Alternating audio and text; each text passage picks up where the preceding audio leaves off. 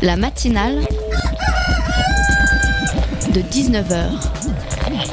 Et c'est une émission qui parle de société, de politique, culture alternative. On va aussi parler de sport, de gens dans la rue. Et l'actualité en règle générale. On va peut-être parler des corbeilles à linge. On va pas s'ennuyer. En osier d'Auvergne. Voilà, il y aura des invités. Des sociologues, des invités chercheurs. Les invités ne diront que des choses intelligentes. Ça va peut-être s'étriper un peu de temps en temps, mais... La matinale de 19h, du lundi au jeudi jusqu'à 20h sur Radio Campus Paris. Radio Campus Paris, précarisé par la fin des emplois aidés, l'antenne associative fête ses 20 ans dans la douleur. Si vous lisez Street Press, vous avez dû voir ce titre. C'est le titre de l'article consacré à la radio que vous écoutez en ce moment même. Mais non, point de pleureuse qui se lacère le corps dans nos couloirs, pas de grand voile noir de deuil, pas de triste visage, pas de peur des lendemains. Au contraire, on vient d'accrocher 1001 photos dans nos locaux, montrant tous les artistes, les invités, les enfants, les bénévoles, les potes de potes qui se sont baladés depuis 20 ans entre nos murs. Non, vraiment, tout va bien. Les bénévoles continuent de faire les trucs à l'arrache. Les gens continuent de se foutre de ma gueule parce que oui, en 98 j'avais 3 ans, donc quoi, tu te souviens pas de la Coupe du Monde de foot? Mais non mon gars, Thibaut continue à mettre des photos horribles de tous les bénévoles en fond d'écran des ordinateurs de la radio. Alors n'ayez crainte, fidèle auditeur ou auditrice hasardeuse, à Radio Campus Paris, on ne se pose pas de grandes questions existentielles sur notre avenir. Tout le monde continue de faire son travail en cherchant des solutions, puisque c'est comme ça que toutes les associations vivent et seront de plus en plus contraintes à s'organiser en se débrouillant et en cherchant des solutions. On remercie Street Press, bien sûr, d'être venu faire un tour dans nos studios, puisque c'est aussi comme ça que les associations grandissent et survivent en se rendant visibles les unes les autres. Et pour vous dire à quel point ça va bien en ce moment même à Radio Campus Paris, on a même le culot de regarder en arrière et de revenir sur 20 ans de radio. Alors la seule question que les équipes de Radio Campus Paris se posent en ce moment, ce n'est pas est-ce qu'on sera encore là dans 20 ans, mais c'est qu'est-ce qui se passait déjà en 98 ? La matinale de 19h, le magazine de Radio Campus Paris. Et l'une des nombreuses choses qui ont eu lieu en 98, c'est la Technoparade, comme vous l'avez dit Tommy. C'est même sa première édition qui envahit les rues de Paris en septembre 98. Et pour moi, si ça a été l'un des premiers événements où j'ai menti à ma mère pour aller boire des despés sous le soleil parisien pendant tout un après-midi, qu'a-t-elle représenté pour toute une génération de jeunes et moins jeunes franciliens, et aussi pour la scène électronique et techno de l'époque? Tommy Vaudecrane, président de l'association Technopol, formée à l'époque à cette occasion, sera avec nous en studio pour en parler. Avec nous aussi le collectif Le Passage, vieux de quelques années et qui organisent des soirées en région parisienne. Ils sont 4 en plateau et non pas 6 comme prévu, pour nous parler plus précisément de leur vision à eux de la scène nocturne actuelle. C'était pas du clash, vous inquiétez pas. L'occasion pour nous de revenir sur 20 ans de musique électronique en région parisienne avec ceux qui organisent vos soirées. Puis en fin d'émission, on vous parlera de l'événement Sous les pavés, la 4e date de la tournée des 20 ans de Radio Campus Paris, co-organisée par l'émission d'archéologie de notre antenne et par La Souterraine. Léa Hermenault et Laurent Bajon seront avec nous pour en parler en fin d'émission. Et puisque l'on regarde en arrière, Elodie, qui est déjà là avec nous, quelque part dans les bureaux, puisque je ne la vois pas, nous parlera de ces événements oubliés du XVIIIe siècle, les rassemblements organisés par les médias. Alors bienvenue à toutes et à toutes, on est ensemble pour une heure sur le 93.9.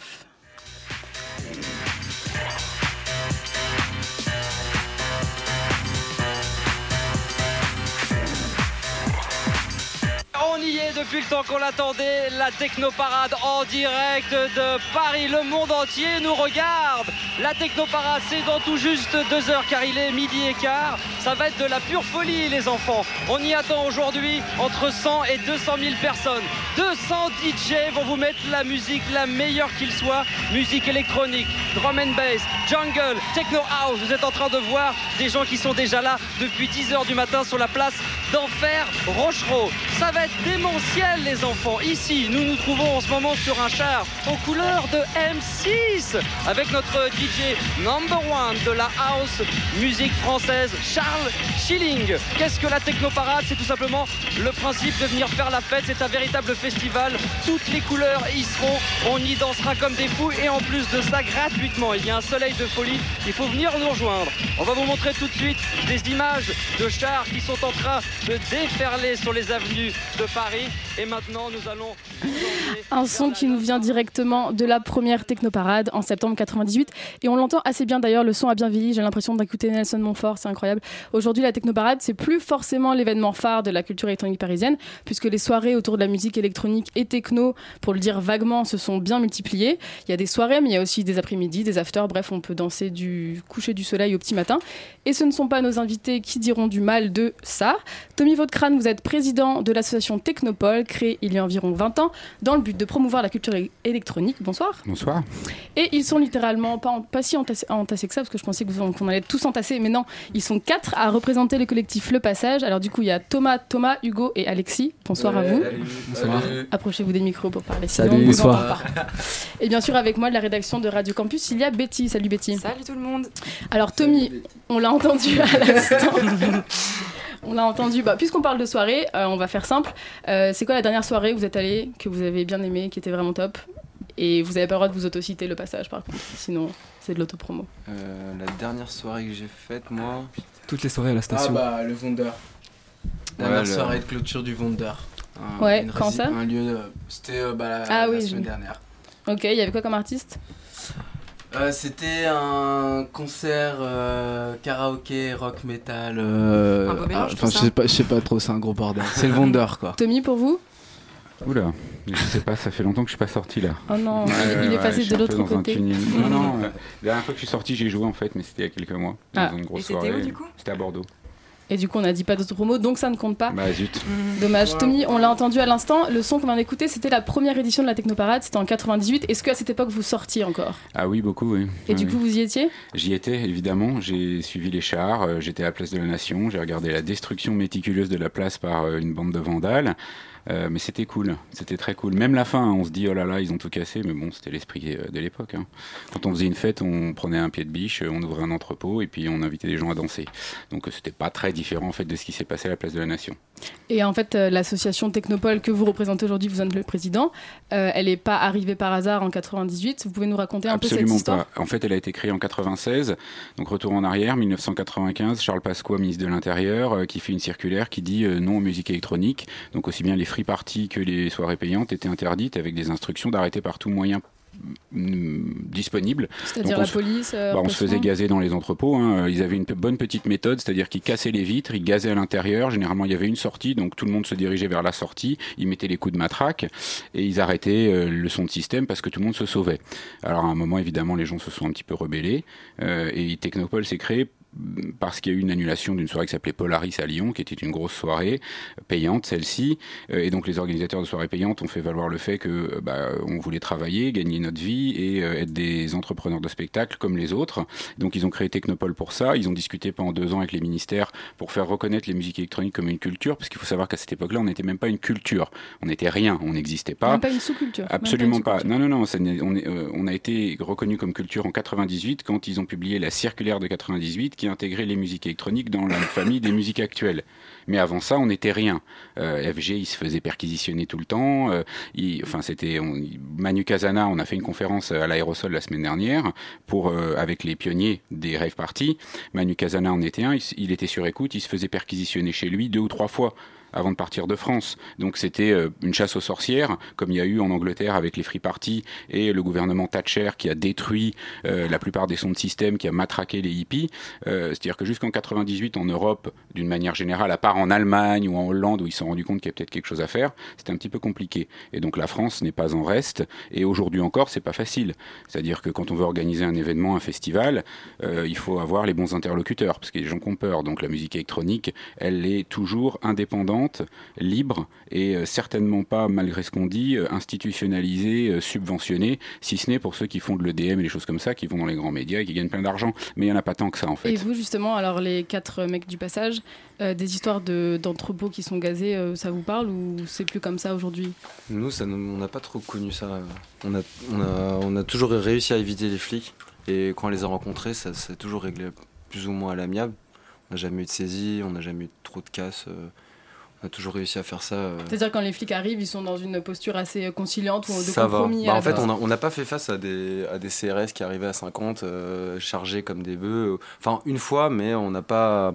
On a toujours réglé ça à l'amiable, on a fait en sorte que le public soit respectueux aussi et que ça se passe bien quoi, pour tout le monde. Parce que peut-être juste avant Alexis de te laisser la parole, pour le rappeler, vous êtes un collectif qui organise des soirées, on va dire, en région parisienne, depuis 2014. Ouais, 2014. Et vous organisez parfois des free, parfois des soirées plus encadrées, si j'ai bien compris. Et donc dans le cadre de ces free, vas-y Alexis. Disons qu'en fait à chaque fois c'est plus ou moins réglé, soit on se faisait pas... pété, soit comme on obtempérait, on va dire, ça s'est toujours réglé à l'amiable, mais par contre, quand ils arrivaient, bah, de toute manière, on n'avait pas vraiment le choix. Ils arrivaient soit en petit groupe avec des flashballs, soit à plein. Et le seul truc, on va dire, où ça a pu aller, c'est qu'on a été convoqué par le maire de Buc, du coup.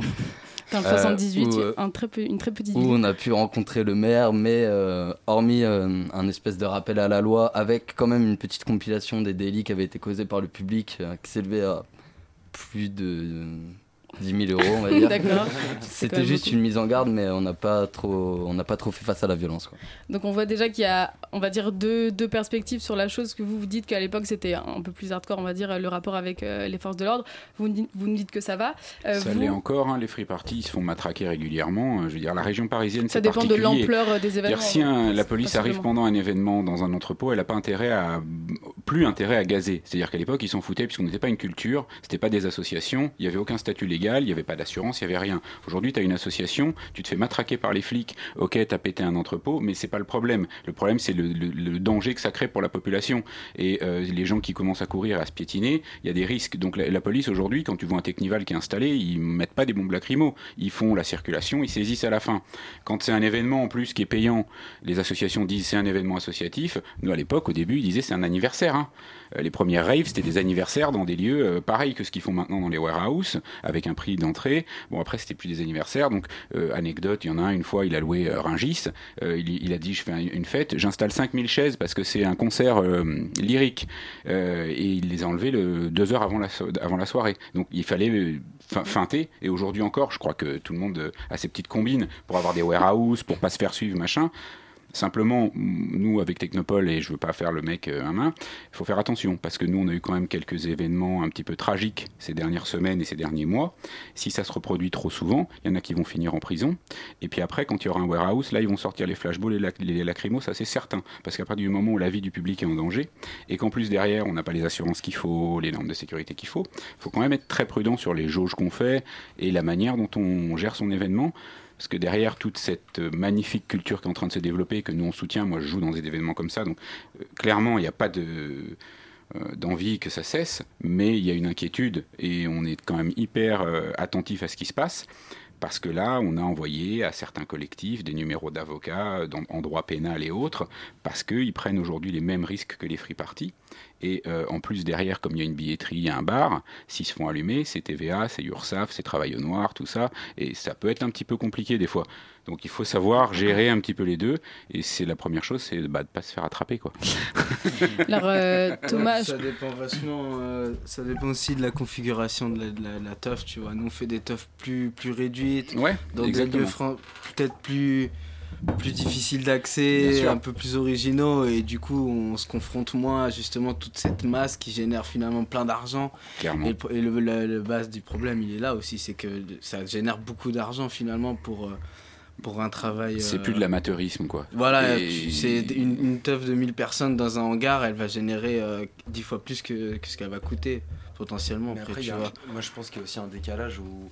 faut être en accord avec ce que tu fais. Soit tu fais de la free party, voilà, c'est ça. Dans une vraie démarche où là tu vas payer quelque chose de symbolique, ouais, une participation à l'événement. Participation, ouais. Les gens ils savent pourquoi ils sont venus, ils savent qu'ils sont dans l'illégalité eux-mêmes.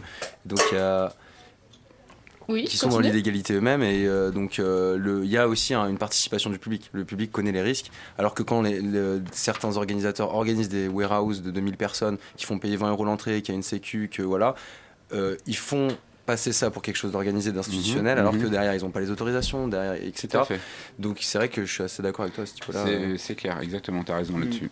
On peut revenir juste avant la pause musicale, la première pause musicale, vous nous avez proposé un son, on va le passer dans pas longtemps, juste sur les conditions, le passage de vous, le moment où vous êtes dit on va monter un truc, c'était quoi? Il y avait un constat que les soirées qui sont à Paris en ce moment elles vous plaisent plus, ou alors vous avez vu qu'il y avait un petit créneau, vous vouliez faire juste vos propres trucs, c'était quoi l'idée à la base? Je te laisse raconter pour le fort, quoi. Ça a commencé plus tard. Non, plutôt qu'un constat, non, c'était pas du tout le cas, c'était juste ouais, c'était un concours des circonstances, juste le fait au lycée, en plus c'était c'était lycée première année post-bac, le fait de vouloir quand on est tombé sur un lieu assez magnifique, du coup Bon, on l'a déjà dit, mais un fort militaire. Des lieux plutôt abandonnés en périphérie, enfin pas dans Paris, intramuros. Très bucolique, un truc qui fait un peu rêver. On s'est juste dit, bon, bah, de toute manière, on n'avait pas mille façons. Si on voulait s'amuser, festoyer dedans, bah, c'était de le faire nous-mêmes. Et du coup, c'est comme ça qu'on s'est tous rencontrés et qu'on a vu le potentiel, en fait, que juste faire les choses de manière autonome pouvait amener.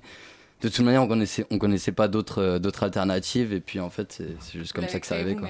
C'était votre plein gré. Ouais, c'est ça. Bah, après, c'est né après plusieurs échecs, on va dire. Donc, 2 fois la police et 1 fois une galère technique. Et après, on s'est dit, bon, on a vu quel potentiel on pouvait entrevoir. Voilà, et vraiment. Et, voilà, ça part de fête. Hein, de base, ouais, ça part juste de fête, hein, et non pas d'un constat vis-à-vis de Paris ou quoi. On a juste envie de s'amuser, quoi.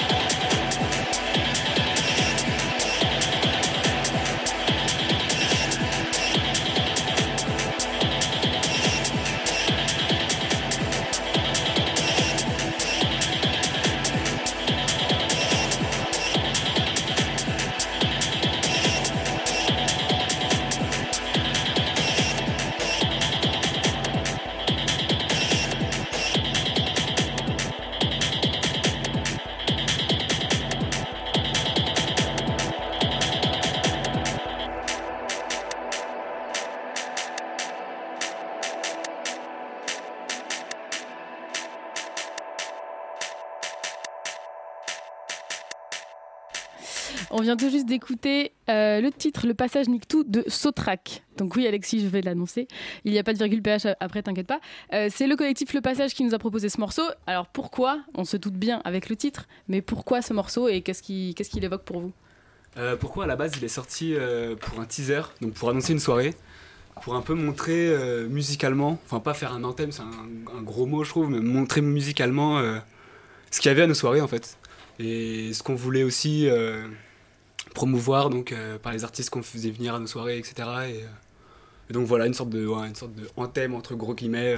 Vous pourriez le ressortir pour refaire un teaser d'autre chose. Enfin, c'est un peu générique. Oui, il a déjà été utilisé, mais c'est un truc un peu générique pour montrer l'ambiance de vos soirées. Voilà. Bah, ouais, du coup, il était vraiment en plus conjugué voilà. Avec des images des archives de l'état des lieux à ce moment-là, et puis.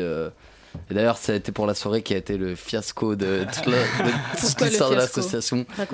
Mais en tout cas, le teaser était représentatif un peu de notre petite ascension avant, quoi, et de l'esprit qu'on avait à ce moment donné. Betty, t'avais une question ? Alors du coup, ouais, retour sur les débuts de la communauté techno. Du coup, Tommy, toi, avec l'association Technopol, cette association a été créée pour promouvoir la culture électro, techno, voilà, pour grossir les traits, on va dire. À l'époque, la situation en région parisienne, pour écouter de la musique techno-électro, c'était quoi du coup ? À ce moment-là, est-ce qu'il y avait que des grosses soirées dans des boîtes ou au contraire des petits événements dispersés? Il y avait de tout. Nous, moi, je viens du milieu hardcore, donc la musique dure, de la musique électronique. Il y avait plus de soirées, je dirais, à cette époque-là. Nous, on avait un groupe, on a sorti pas mal de choses et on jouait souvent à Paris. Il y avait les roller parks, il y avait plein de trucs qui étaient faits un peu à l'arrache, mais bon, pas complètement. On commençait à se professionnaliser. Il y avait une dominance des clubs sur toutes les musiques techno et autres. Et puis ensuite, il y a eu effectivement, à partir de 2002, un déclin en région parisienne lié, alors pour les musiques dures, à l'amalgame qui était fait, free party, machin, tout ça. Et donc les clubs, les salles n'en voulaient plus. Donc on était effectivement plus amenés à jouer en technival, en free, que dans des soirées payantes.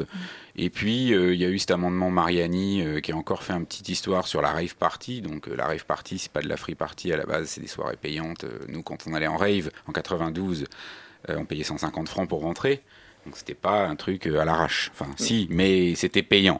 La free party, ils ont fait un mélange des deux termes, et donc il y a eu cette espèce de truc de retour sur la diabolisation des musiques électriques. Les médias n'ont pas aidé de toute façon jusqu'à il y a peu de temps, parce que maintenant en 2013 on retrouve des trucs assez... Ouais, on va dire depuis 2010 qu'il y a cette espèce de renouveau de la scène parisienne, aussi bien du côté des collectifs que des clubs et que des festivals, parce que tout le monde y a mis du sien. On peut pas dire lui c'est bien, lui c'est pas bien. Un Concrète, un Peacock, un Possession, la Quarantaine, un Fait Croquer, les jeunes gens qui sont là, ils ont tous contribué à faire que la scène parisienne c'est...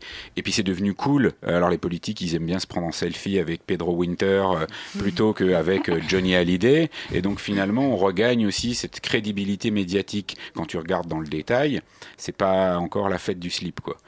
Et du coup, est-ce qu'il y avait au départ des endroits un peu iconiques où on allait danser? On savait que si on allait à cet endroit-là, on allait faire la fête, on retrouvait les potes là-bas. Ouais, Gibus, Rex, qui étaient deux clubs. Gibus, qui a été un des clubs emblématiques encore aujourd'hui, qui a eu une petite période de creux, qui, bon, voilà. Mais c'est en tout cas, encore une fois, moi, musique dure, hardcore, Gibus, clairement, Rex Club, et puis bah, après, des endroits un peu plus underground aussi. Mais à cette époque-là, il n'y avait accessible. Pas encore... oui, tout à fait. Hein, franchement... Alors, il y avait des agents de sécurité, des fois un peu musclés, machin, et toutes les histoires de la nuit, des mafias, des trucs, enfin bon, on peut en parler des heures et des heures, mais c'était des clubs qui accueillaient ces musiques-là et dans laquelle on avait quand même une certaine liberté que tu ne trouves plus aujourd'hui dans aucun lieu de vie nocturne autre qu'un warehouse ou un festoche où tu peux fumer ton bédo, machin, parce qu'il y a tellement grand d'espace. C'est bien que vous parlez de ça, justement, parce que vous êtes revenu, enfin, t'es revenu à la fois sur la différence entre rave et free, et là, tu reviens sur l'idée de liberté. Vous, Le Passage, vous décrivez comme, je vous cite, un collectif pluri-artistique, organisateur d'événements libres, et en fait, votre credo, c'est un peu juste la fête libre, voilà, on fait la fête comme on veut. Ça veut dire quoi? Enfin, ça évoque quoi pour vous, vraiment, la fête libre? Qu'est-ce que vous voulez organiser, tout simplement, et proposer aux gens qui viennent vous voir? En gros, c'est tout simplement créer... l'espace d'un temps, un espace où les gens se réunissent et puis font ce qu'ils veulent ensemble, quoi, tout simplement. Dans le respect des autres et dans le respect de soi-même, bien sûr. Et c'est quoi, faire ce qu'on veut alors ? Ce que tu veux. Et c'est que t'as envie de danser, t'as envie de en fait, c'est de faire l'amour, de voilà, c'est ça, c'est ce que tu veux. En fait, la fête de base, c'est une expérience pour chacun. C'est sécu, c'est nous, c'est. Enfin, je pense que quand les gens, quoi, c'est tout. Ouais, c'est ça. En fait, je pense que quand les gens ils festoient, ils recherchent un espèce de d'état d'émulsion ou peu importe si c'est, enfin, peu importe par quelle cause, mais ils se réunissent avec d'autres gens, ils vivent quelque chose en fait, et c'est juste ça en fait, je pense. On veut la même chose que quand on était au lycée, quand on était au collège, on veut juste avoir un endroit avec ses potes, où on peut s'amuser, où il n'y a pas de parents, du coup pas de sécu, où on peut faire ce qu'on veut, où il y a des bonbons, il y a des boissons, et on s'amuse comme on veut. Non, mais c'est ça en vrai. C'est juste qu'on l'a professionnalisé, on l'a rendu un peu adulte, et que mais on s'amuse de la même manière. Des gens aussi. Alors je te pose la question à toi, par exemple, vous essayez de, vous avez commencé avec quel type de musique maintenant? Est-ce que vous avez des évolutions certaines, ou c'est juste, voilà, au fil de vos envies, vous bookez les gens que vous connaissez, les gens qui sont bien? Oui, un peu des deux. Je pense qu'au tout début, on était dans une démarche de faire jouer avec nos amis, parce que bon, petit à petit, on s'est fait aussi un réseau, et on fonctionne beaucoup par l'humain aussi. Donc les gens qu'on rencontre, avec qui on s'entend bien, dont on aime le travail. Et maintenant que ça fait longtemps qu'on va dire qu'on est dans le circuit entre guillemets, on peut se permettre aussi de faire du booking avec des gens qu'on aime bien et qu'on connaît pas forcément, et que du coup après on crée une relation aussi. Je pense que ça c'est super important aussi. Et du coup, disons que le fait de grossir, ça tu peux entrevoir l'opportunité de ouais, plutôt. Enfin, avant, t'étais juste un auditeur et tu dis, ah putain, en fait, je vais peut-être pouvoir faire jouer cette personne que j'appréciais. Et tu deviens un acteur par le biais. Enfin, un acteur de la scène nocturne. Globalement, on joue tout, on écoute de tout. Ouais, c'est vrai. Tu peux te croiser de tout à nos tafs, que ce soit les résidents qui font des trucs plus Caraïbes, notamment Sautrac qui nous fait des sets avec des musiques, je sais pas comment t'appellerais ça. Du reggaeton, de la techno. Ah, ça, c'est de la bossa nova. Voilà, enfin, il y a tout en fait. La fête, c'est pas juste une musique qui est trance ou qui t'emmène ou quoi. Ça peut aussi être une musique détente, même voire une musique conne, bête. Et clair. Du coup, vous avez déjà au moins 4-5 ans d'existence. Et Tommy, bon, ça fait encore plus longtemps. Est-ce que vous avez vu, bon, vous j'imagine le public, enfin toi, le public évoluer. Et vous aussi, le passage, vous voyez votre public évoluer, les générations qui changent. Bah, il évolue à chaque teuf, le public en fait. Enfin, ça change chaque fois. Je pense que ça serait comme demander est-ce que le monde évolue. Bah, en soit oui, les gens ils évoluent, le public évolue, la musique évolue, elle prend des directions, elle revient en arrière, elle repart de ce point là pour aller. Non, mais il se rajeunit aussi. Il se rajeunit, il se vieillit, enfin ouais, c'est, bah forcément. En fait, il grandit tout simplement. Ça atteint une génération, on emmène une autre et on chasse une autre. Tommy, de votre point de vue, il rajeunit aussi. Ouais, grave. Nous, à la Technoparade, c'est 14 ans, hein, les premiers âges. Hein, la Technoparade, comme je le disais en intro, c'est vraiment le premier truc. Enfin, moi, pour moi, c'est le premier truc. Le point de contact pour les gens avec la musique électronique.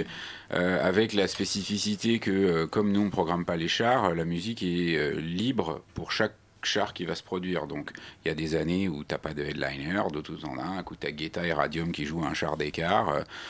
Donc, c'est une découverte assez spontanée pour les jeunes. Mais ce qu'on voit, nous, c'est depuis 4 ans, on prend 25% de public en plus tous les ans, juste sur une technoparade. Donc, quand tu regardes d'une manière générale, la musique électronique, elle se développe. En France, on a une scène qui est quand même très attachée à pas faire des trucs trop commerciaux, donc on voit quand même peu de festivals EDM, Steve Aoki, David Guetta, machin. C'est comme le nuage de Tchernobyl, généralement ils volent au-dessus, ils s'arrêtent pas, pour le bien de notre scène ou pas, je sais pas, mais en tout cas c'est notre spécificité ici en France. Quand on voit les prog Nuit Sonore, Weather, les clubs, c'est quand même des gens qui ont une qualité musicale qui est très très forte. Quand on voit les scènes de festivals qui se développent autour de musique hardcore, trance et autres, je trouve qu'on a quand même un truc très aujourd'hui spécifique de notre scène qu'il faut garder et qu'il faut se battre pour garder, parce qu'il y a quand même aujourd'hui, entre les gros américains qui déboulent, les normes de sécurité qui se tendent et la liberté qui s'évapore progressivement avec les différents gouvernements de plus en plus débiles qu'on a, c'est très compliqué de faire vivre ça. Et je pense que c'est important qu'il y ait des gens qui le fassent comme vous par exemple, qu'il y ait des espaces de liberté autres qu'un espace de liberté qu'on a construit avec un ERP, des agents de sécurité, des trucs et des machins. Moi j'avais une question pour toi Tommy. Est-ce que tu trouves pas que en tout cas pas le public, mais en tout cas son mode de fonctionnement ces dernières années, il a changé notamment avec Internet, et que maintenant on va dire que le public est bien plus autonome, il peut se rattacher à des mouvements par lui-même, mais il n'y a plus d'endroits sectorisés de la fête en mode comme avant où on pouvait aller à tel endroit en sachant qu'on allait retrouver des gens, etc. Et que en fait du coup par exemple les gens vont se retrouver à à suivre du coup nombre de collectifs par exemple, et se retrouver dans des secteurs mais sans pour autant se mêler à la population locale. Et du coup je trouve que le public est devenu bien plus autonome, mais aussi bien plus communautaire et fermé dans un sens, bien que ce soit accessible à tous. Alors le public, il a toujours été fermé. Deux sous-parties, deux parties incroyables. Non, le public, il a toujours été... Enfin, la musique électronique, c'est un truc de passionné. Moi, j'ai découvert une musique, c'était le hardcore au début. Je jurais que par le hardcore. Il faut des puristes, parce que ça fait vivre un style. Après, le public, il est beaucoup plus autonome, parce qu'effectivement, Internet, les médias sociaux, ça te permet d'acquérir une culture beaucoup plus vite. Par contre, il est beaucoup moins fidèle. Il swap beaucoup plus vite les trucs parce qu'en fait il peut passer d'un truc à l'autre, lui il est plus cool, lui il est pas cool, donc le public est plus important, mais je sais pas s'il est toujours aussi fidèle et passionné dans sa grande partie. Je dis pas les communautés techno, hardcore, machin, elles existent, mais quand tu mets 50 000 personnes dans un festival, je suis pas convaincu que ce public là soit aussi fidèle qu'en Hollande par exemple. Et pourquoi la Hollande ils ont réussi à faire Awakenings, les événements hardcore comme Dominator et autres, parce que les gens ils sont fidèles à une marque, à un collectif, à un truc, et c'est ça qui fait grandir aussi. Et je suis pas sûr qu'avec justement Internet où tu peux changer de truc du jour au lendemain en gros moi ce que je pensais c'était surtout au niveau de la ville en soi et de Paris, l'Île-de-France, dans le sens où tout à l'heure tu parlais du Rex, du Gibus comme des lieux phares. C'est qu'aujourd'hui il n'y a plus de lieux phares, par exemple. Il y en a plein, mais disons que par exemple tous les événements ponctuels en warehouse ou quoi, ça va prendre place dans des localités. C'est la frise, c'est pour moi. En fait aujourd'hui t'as le schéma qu'on avait il y a 20 ans ou de 25 ans, mais en plus big. C'est-à-dire, t'as plein de clubs qui sont référents et tu sais que tu peux retrouver tes potes au Faust, chez Concrète, machin, et t'as plein de warehouse où tu peux sortir le week-end, et donc t'as 6, 8, 10 fêtes, des trucs t'en entends même pas parler si t'as pas le pote de machin qui est connecté à tel groupe privé et tout, donc il y a les deux en fait. Et c'est des écoles, des familles, des tribus, ou je sais pas comment on appelle ça. Il y a des gens qui veulent la liberté et qui vont aller vers les warehouse, et il y a des gens qui veulent un cadre établi avec du gros headliner, ils vont aller dans les clubs ou dans les festivals. Il y a même des warehouse qui coûtent 25 balles l'entrée quoi. Ouais, alors ça effectivement après il faut qu'on en discute parce que c'est vrai que là encore il y a des questions. Moi je viens de l'underground. Avant de discuter ça, je suis désolée, enfin on va vous couper et on va vous rappeler que en janvier la matinale avait reçu ici Aurélien Dubois, donc cofondateur de Concrète, qui est également votre vice-président Tommy. On l'avait reçu pour discuter du décret voté en août 2017 qui entendait en gros limiter le niveau sonore de la musique dans les établissements musicaux, nocturnes, festifs. Donc je vous propose d'écouter un extrait de ce qu'il nous disait à ce moment-là. Quand on sort, on vient pour faire la fête, on vient pour écouter des artistes, et la représentation de l'artiste, elle s'écoute d'une certaine manière comme il l'a créé en studio, comme il l'a créé tout court. Voilà. Ça, donc déjà, on a des problématiques par rapport à l'écoute du public. Parce que là, l'écoute en live, c'est pas la même, c'est beaucoup plus physique justement avec les infrabasses. Si vous pouvez pas mettre de la musique à 105 dB chez vous à cause de vos voisins, c'est bien parce que c'est quelque chose qui s'écoute physiquement à une certaine puissance et que du coup vos voisins ils le tolèrent pas. C'est pour ça qu'il y a des établissements spécialisés dans la diffusion musicale. Il y a déjà énormément de choses qu'on contraint nos adhérents et les exploitants en général, notamment dans des salles de diffusion musicale, des fumoirs. Aujourd'hui, on demande aussi dans le décret d'avoir des lieux de repos auditif, c'est-à-dire que évidemment demain quand vous allez dans un lieu écouter de la musique, c'est pour vous reposer les oreilles. Ça c'est complètement logique. Après il y a un temps d'écoute maximum et on doit faire des pauses auditives. Voilà, c'est ça. Et bien évidemment quand vous allez écouter un set, je sais pas de n'importe quel artiste, vous allez écouter Ben Clock qui fait un set de 5 heures. Un set c'est quand même une évolution avec quelque chose de crescendo et un voyage. On connaît bien les sets de Laurent Garnier qui faut voyager pendant des heures et des heures. Oui, donc le but n'est pas de faire des pauses. Au bout de 2 heures, quand vous êtes un peu au climax, vous allez dire bon, c'est le moment d'aller faire une pause parce que tes oreilles ne vont pas le supporter. Eh ben non, j'ai des bouchons d'oreilles et si je ressens des problématiques liées à une fragilité auditive.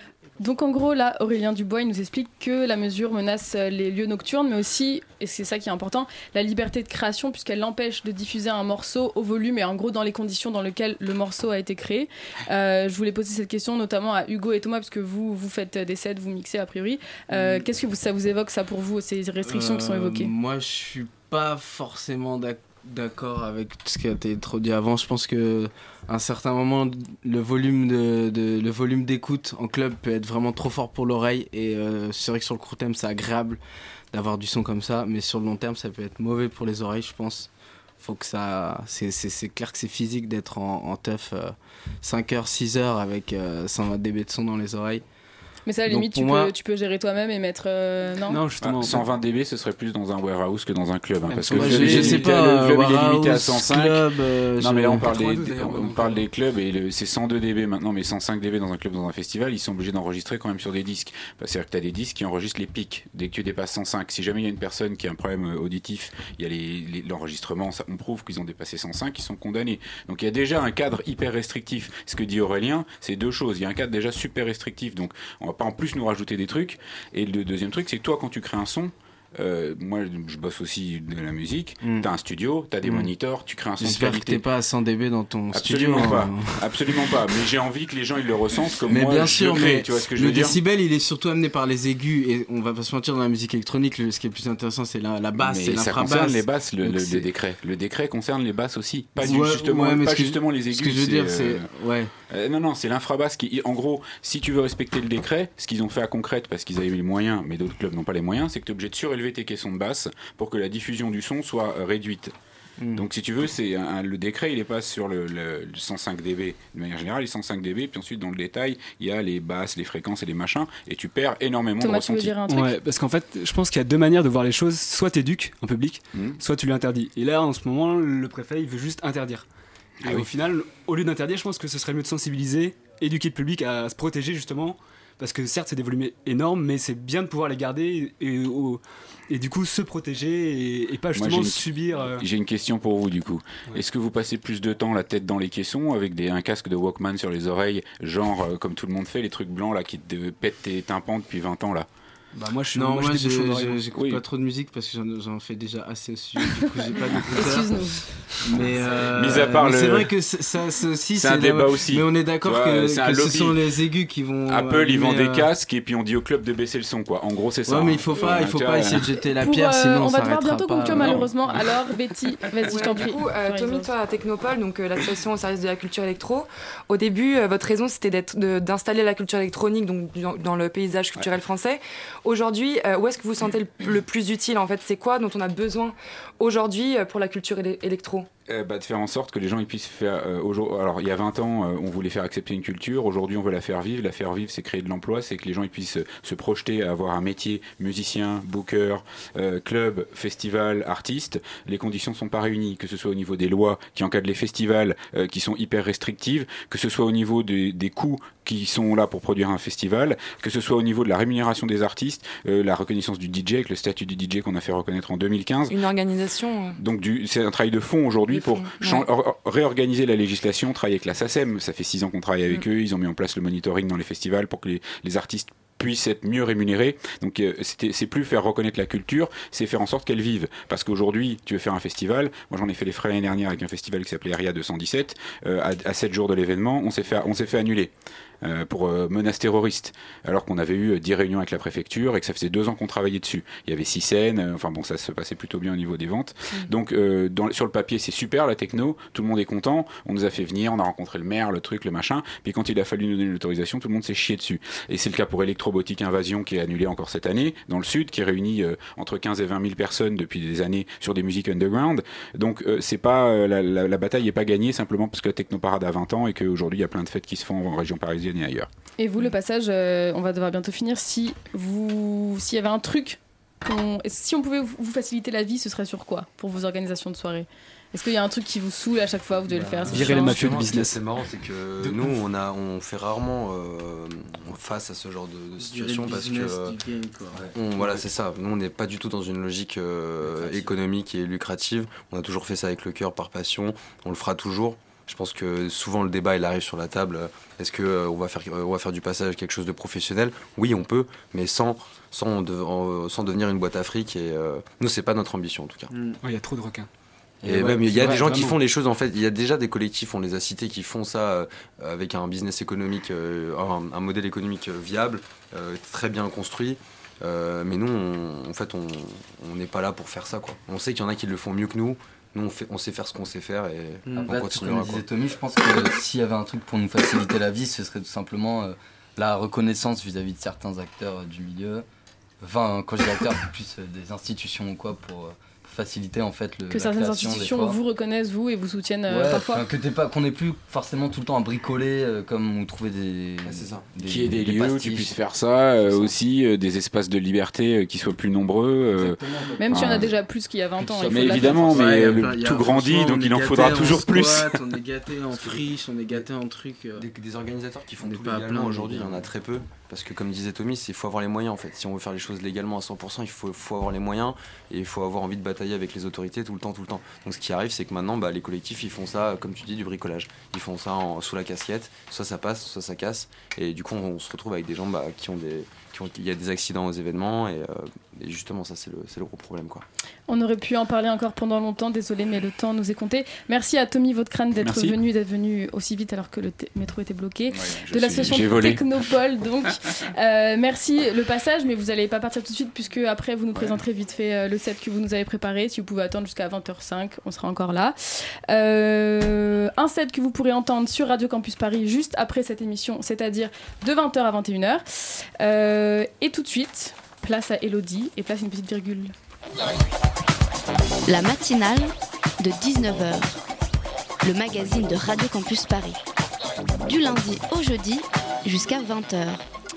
Elodie, tu ne peux pas t'empêcher de profiter d'une matinale spéciale rassemblement festif pour faire un point historique sur les différentes festivités organisées par les médias. Il y a une période de l'histoire qu'on appelle l'âge d'or de la presse écrite. Ouais, là, c'était parti en mode cours d'histoire. Alors, l'âge d'or de la presse écrite, pour les non-initiés, c'est de 1870 jusqu'à la Première Guerre mondiale. Une période où il y a à peu près un journal quotidien par thème, où les journaux ont un succès immense, car tout le monde y trouve son compte. Les publicistes et les syndicats participent activement au financement des journaux, car on ne se pose pas encore la question de l'indépendance de la presse, ce qui explique certaines mauvaises habitudes qui sont restées... Tu t'éloignes un peu, Elodie. Donc, la presse est prospère et souhaite conserver le lien avec ses lecteurs. Alors, qu'est-ce qu'ils décident de faire de tout cet argent ? La fête, a priori, non ? Nombreux titres de quotidiens ont commencé à schtroumpfer des petites fêtes.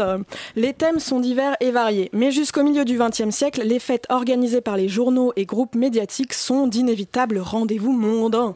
Il y a les très officiels dîners de la revue des deux mondes qui faisaient dangereusement s'approcher le monde politique et les journalistes.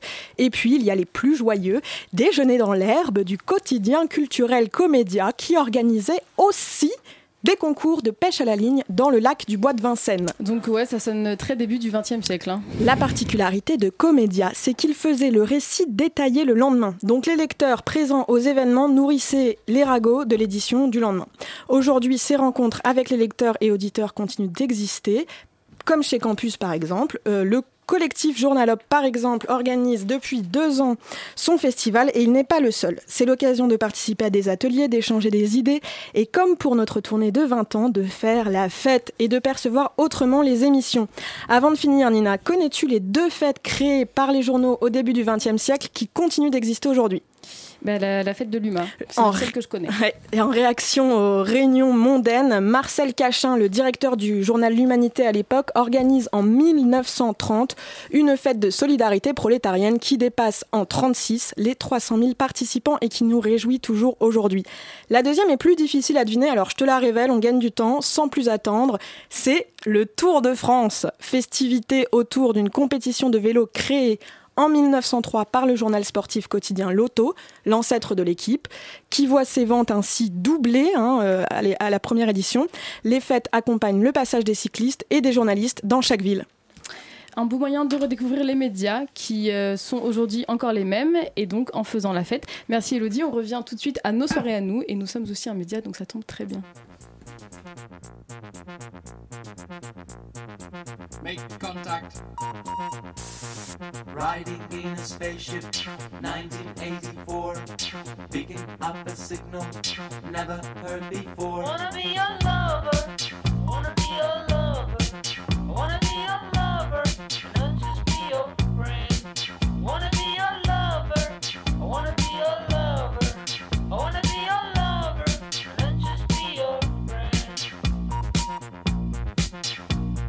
Ground controls excited, I'm here. Wanna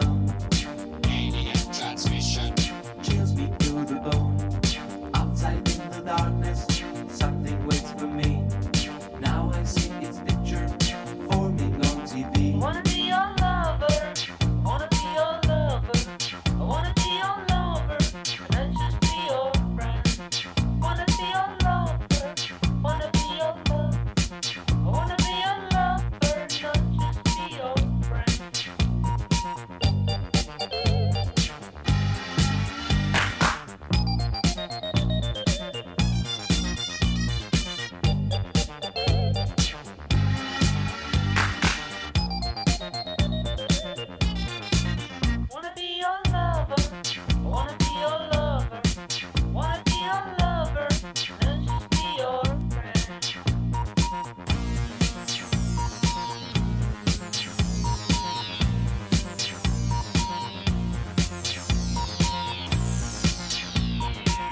everything before me, from the depths of space, blue and green and slimy, it ain't got no face.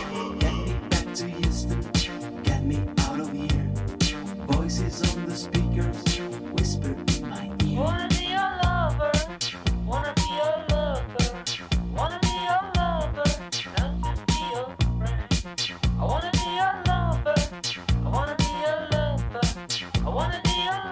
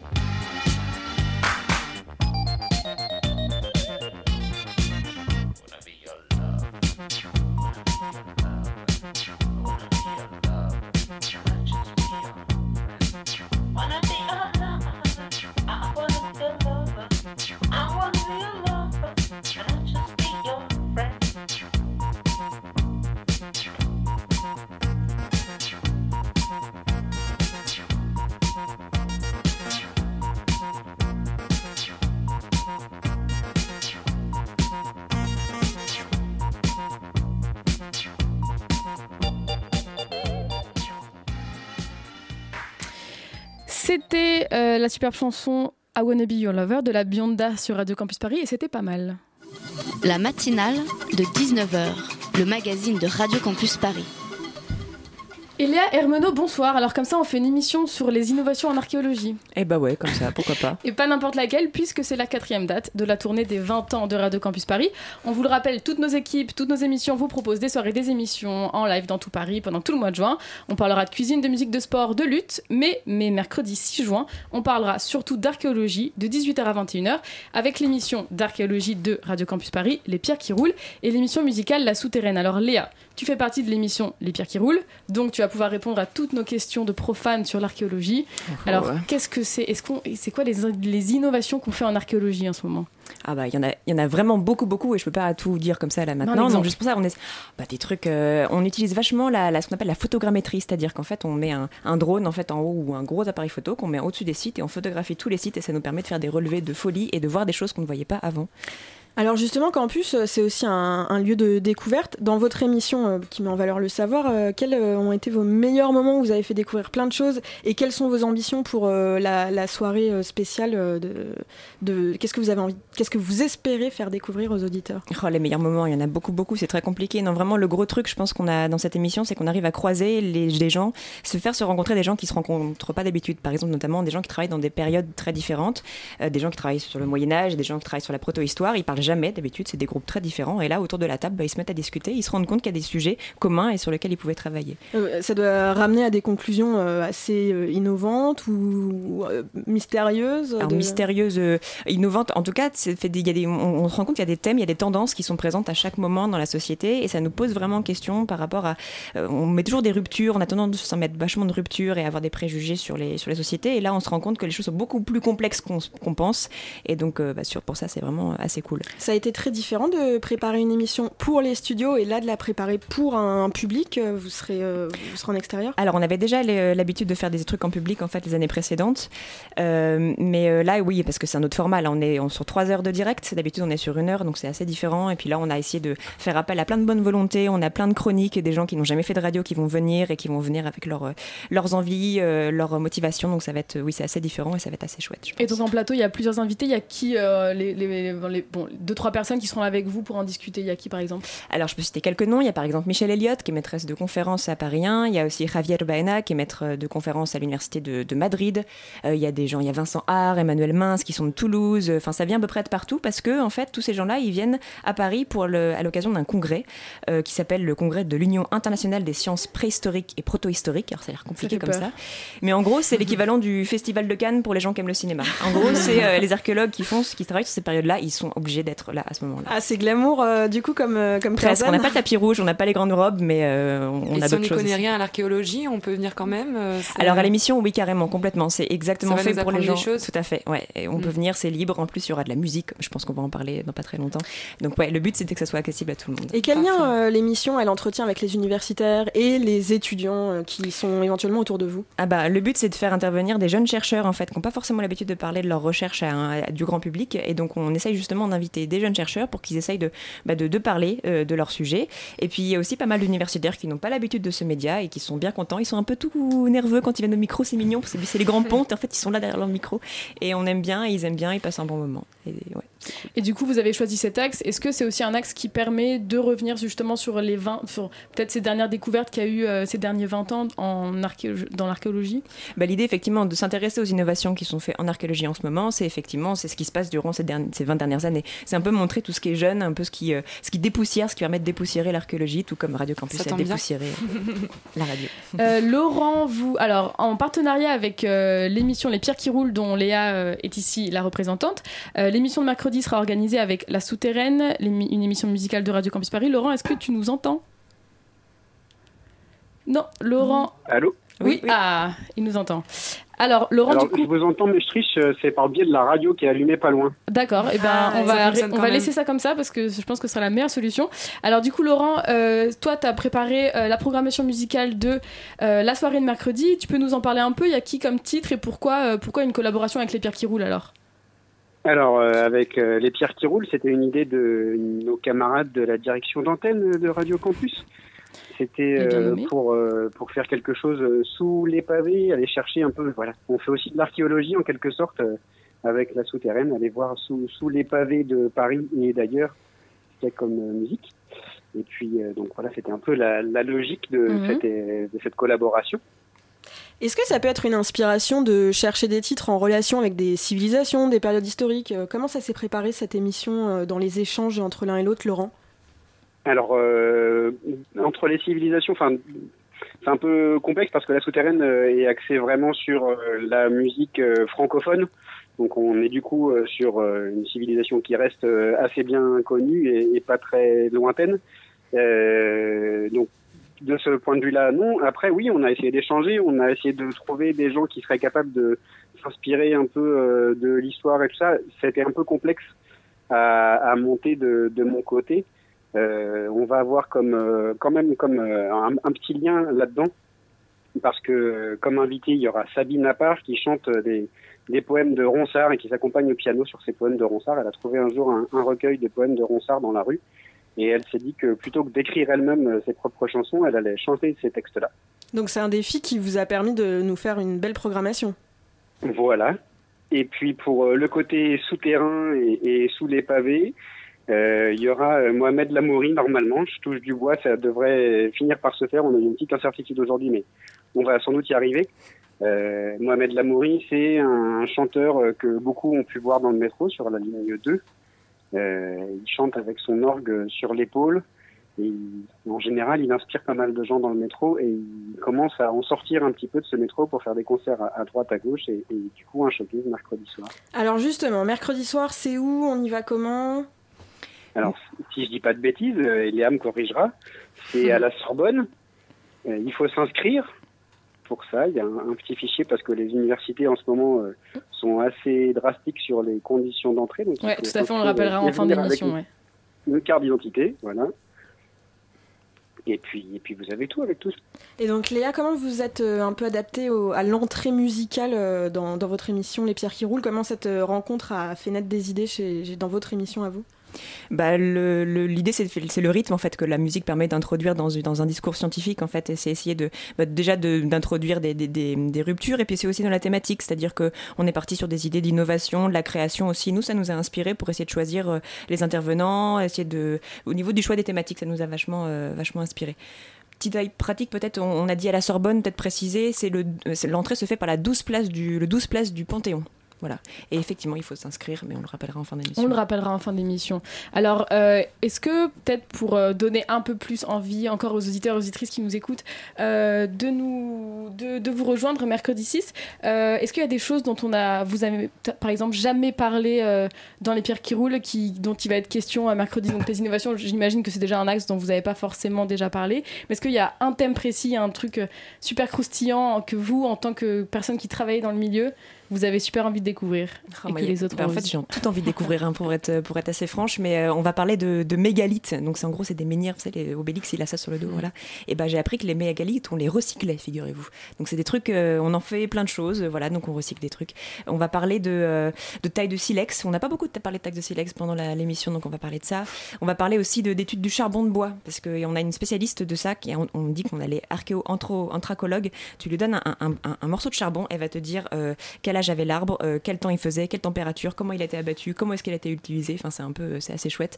Donc ça va être un peu la magie du passé comme ça qui va ressurgir. Ouais. Et Laurent, justement, je rebondis sur la magie. L'événement a lieu à la Sorbonne, c'est quand même un lieu prestigieux, un peu magique. Est-ce que les artistes que vous avez sollicités étaient contents, motivés, émus d'aller se produire dans ce bel endroit? Oui, je pense pour l'un, sortir du métro, aller à la Sorbonne, c'est quand même vraiment chouette, je crois. Et puis pour l'autre, venir chanter les poèmes de Ronsard dans une galerie de la Sorbonne où il a sans doute un peu traîné ses guêtres. Je m'avance peut-être un peu, mais c'est pas très grave. On peut le supposer. Ça peut être chouette aussi. Merci beaucoup Laurent, merci Léa. Du coup, alors je vais faire le récapitulatif pour mercredi. Si vous voulez assister à l'émission Sous les pavés, qui est la 4e date de la tournée des 20 ans de Radio Campus Paris, c'est ce mercredi 6 juin de 18h à 21h. Il faut vous inscrire. Pour vous inscrire, il faut aller sur l'événement Facebook, qui est donc sur Facebook, qui s'appelle 20 ans//sous les pavés. Vous vous inscrivez sur le Google Doc et ensuite il vous faut votre carte d'identité et il faut arriver avant 20h, sinon vous ne pourrez pas rentrer. Merci beaucoup Laurent de nous avoir donné des indications sur cette programmation musicale. On espère que les invités pourront tous venir, enfin que vos artistes pourront tous venir mercredi. Merci beaucoup Léa, on espère que tous les profanes comme nous pourront écouter Les Pierres qui Roulent en direct et comprendre enfin un peu ce dans quoi vous travaillez, parce que ça a l'air mystérieux. C'est mystique. Et les vigiles à la Sorbonne, en vrai, ils sont sympas. N'ayez pas peur de venir. Alors c'est la fin de la matinale de ce lundi 4 juin. Il est temps de remercier tous nos invités qui étaient là, donc Léa, Laurent par téléphone, le collectif du Passage avec les deux Thomas, Alexis, Ugo et surtout Tommy Vaudecrane qui est venu de très loin et qui était en plus en retard, enfin qui a fait vite pour ne pas être en retard, mais pas si vite puisque dans l'ordre à 20h, donc dans une minute, arrive sur le 93.9 le set du collectif Le Passage avec qui nous avons discuté en première partie d'émission. Donc on parlera un petit peu de leur set pendant toute l'heure, ils interviendront à notre antenne pour parler un peu des chansons qu'ils ont choisies pour représenter leur set et leur ambiance, et ensuite toujours sur le 93.9 à la fin de ce set, donc à 21h, vous pourrez suivre la dernière émission de la saison de MapMonde, l'émission géographique et musicale de Radio Campus Paris. Pendant 3 heures en direct, on écoutera les morceaux préférés des bénévoles de la radio. Le thème, c'était la ville de Paris et les morceaux enregistrés entre 98 et 2018. On vous souhaite une très bonne soirée et à lundi prochain sur le 93.9. Pendant tout le mois de juin, il y a des matinales spéciales. Lundi prochain, on parlera de la situation dans les Outre-mer et notamment en Nouvelle-Calédonie avec l'échéance du référendum en novembre qui va demander aux habitants de l'île s'ils veulent devenir indépendants ou non. Bonne soirée à tous.